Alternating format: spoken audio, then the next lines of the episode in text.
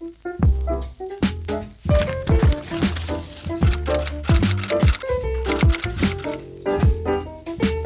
цьому відео ми більше сфокусуємося на такому явищі, як аполітичність. І питанні, чи можна бути поза політикою. Я занимаюсь своей жизнью, а на жизни других людей, общества в целом, мне, увы, господа, Ну и что, ну что мне лезть? Я в этом не разбираюсь и не хочу. Хіба важливо, що винник скаже, чий Крим? І що потрібно робити? Не, в- не винник вирішує. Нещодавно Сергій Притула випустив чудове відео, де доступно пояснив, власне, чому спорт, мистецтво не можуть бути поза політикою і чому громадянам варто цікавитись політикою. Дуже раджу це відео до перегляду. Спорт поза політикою.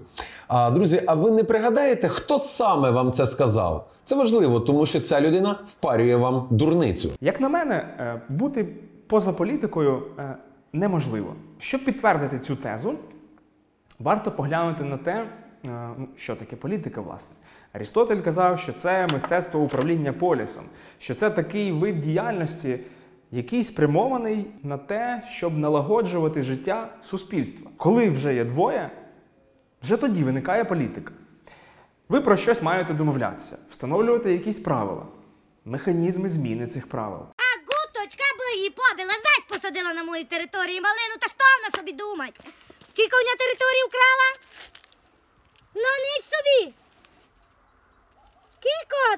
8 центів, а був її луснув. Відповідно, вам потрібно налагоджувати справи в під'їзді, на своїй вулиці, в своєму селі, районі, місті, області, державі. І це все є політика. А, тому кожен бере участь в політиці, а, але просто в свій спосіб. Одні люди активно йдуть в політику, стають депутатами, Мені не байдуже, я займаюся всіми питаннями. Гостросучасними сьогодні я до всіх питань маю якусь певне відношення. Маленький гвинтик. Я маленький гвинтик. міськими головами, президентами, міністрами тощо.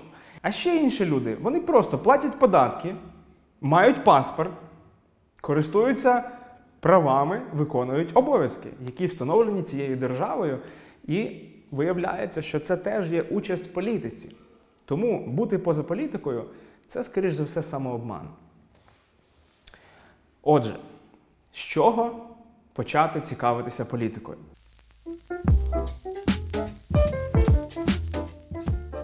Перший крок, який можна зробити, коли ти вирішив чи вирішила цікавитися політикою, можна дізнатися імена е, депутатів і партійну приналежність цих людей, е, які в місцевій владі твого району. Можна дізнатися ім'я міського голови чи сільського голови. Можна одним оком глянути на їхні обіцянки, на їхні програми, з якими вони йшли на ці вибори, больше денег. И эти средства будут работать на благо города и всех харьковчан. І потім також одним оком подивитися на ті рішення, які вони приймають, як вони голосують.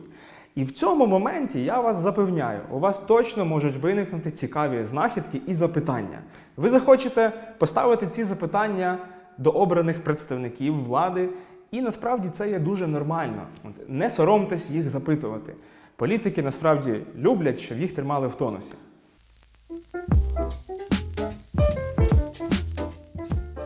Другий простий е, спосіб почати цікавитися політикою е, це подивитися, порахувати, скільки ви платите податків.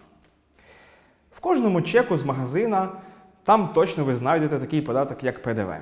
Е, також там можуть бути акцизний податок, якщо ви купуєте алкоголь чи тютюн, чи інші підакцизні товари. Якщо ви раптом або ваші батьки заправляєте авто, то маєте розуміти, що майже 40% від тої суми, яку ви сплачуєте, це є податки. Це різного роду податки.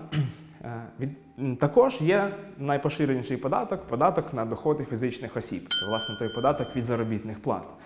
Якщо ви чи ваші батьки, чи ваші дідусі займаються бізнесом, ви точно розумієте, скільки податків сплачує ваша компанія, які це суми.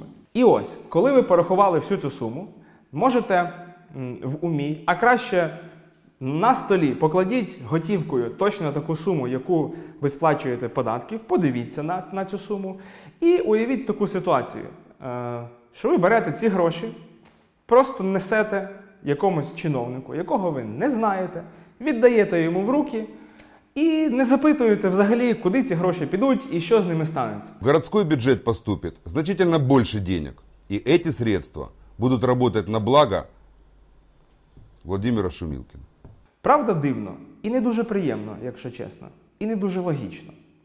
Тому третім кроком може бути, коли ви хочете цікавитися політикою, це власне подивитися, куди витрачаються ваші гроші.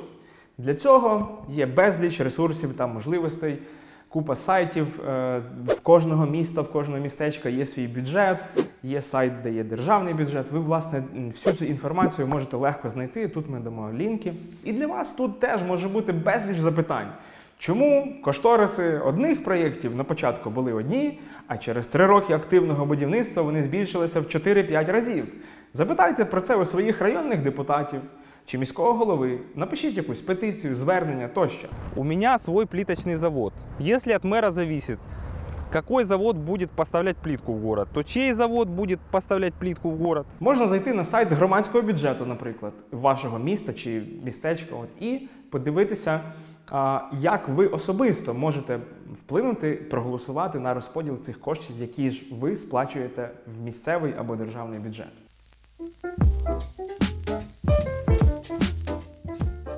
Ви починаєте цікавитися справами, проблемами, які знаходяться просто за дверима вашої квартири. Наприклад, двері в під'їзд, стан цього самого під'їзду, дитячі майданчики, паркування, сплата комунальних послуг та їхня оптимізація з допомогою ОСББ.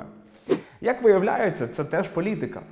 У вашому районі точно вже є якісь громадські організації, які переймаються спільними справами. І ці справи вони можуть бути і стосуватися досить різних питань: від захисту прав тварин до озеленення території. Цей крок, мабуть, мені так здається, він є найбільш важливим в нашому шляху цікавістю політикою. Тому що якщо люди вміють об'єднуватися на місцях, солідаризуватися довкола спільних питань, хай навіть маленьких, це означає, що ці люди створюють соціальну тканину, вони здатні самоорганізовуватися, і насправді такі спільноти є більш успішними і стійкими до різного роду політичних дебільних ідей та політичних пройдисвідів.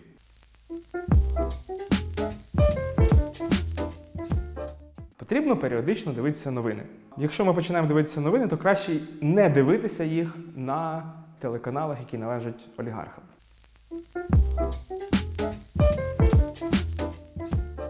І тут я насправді дуже погоджуюся із Сергієм Притулою, що варто ходити на вибори і варто голосувати. Але дуже важливо перед голосуванням, а краще за декілька місяців до голосування, трішечки вивчити, почитати історію кандидатів. Звідки вони, хто вони, що вони, що вони вже в житті зробили, Добрый вечер, друзья. що вони пропонують, яка їхня візія. І найголовніше, коли ми приходимо на виборчу дільницю, варто вимикати емоції.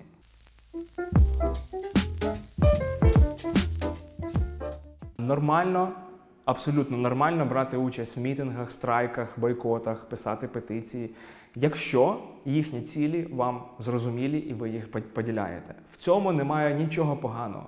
Це нормальне явище і нормальний спосіб донесення своєї думки до політиків, до суспільства.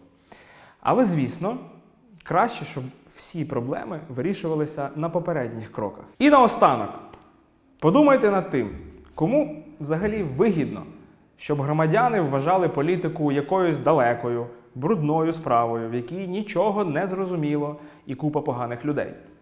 Уявили? Так от, мені здається, що це вигідно тим політикам, які тяжіють до авторитаризму та є корупціонерами.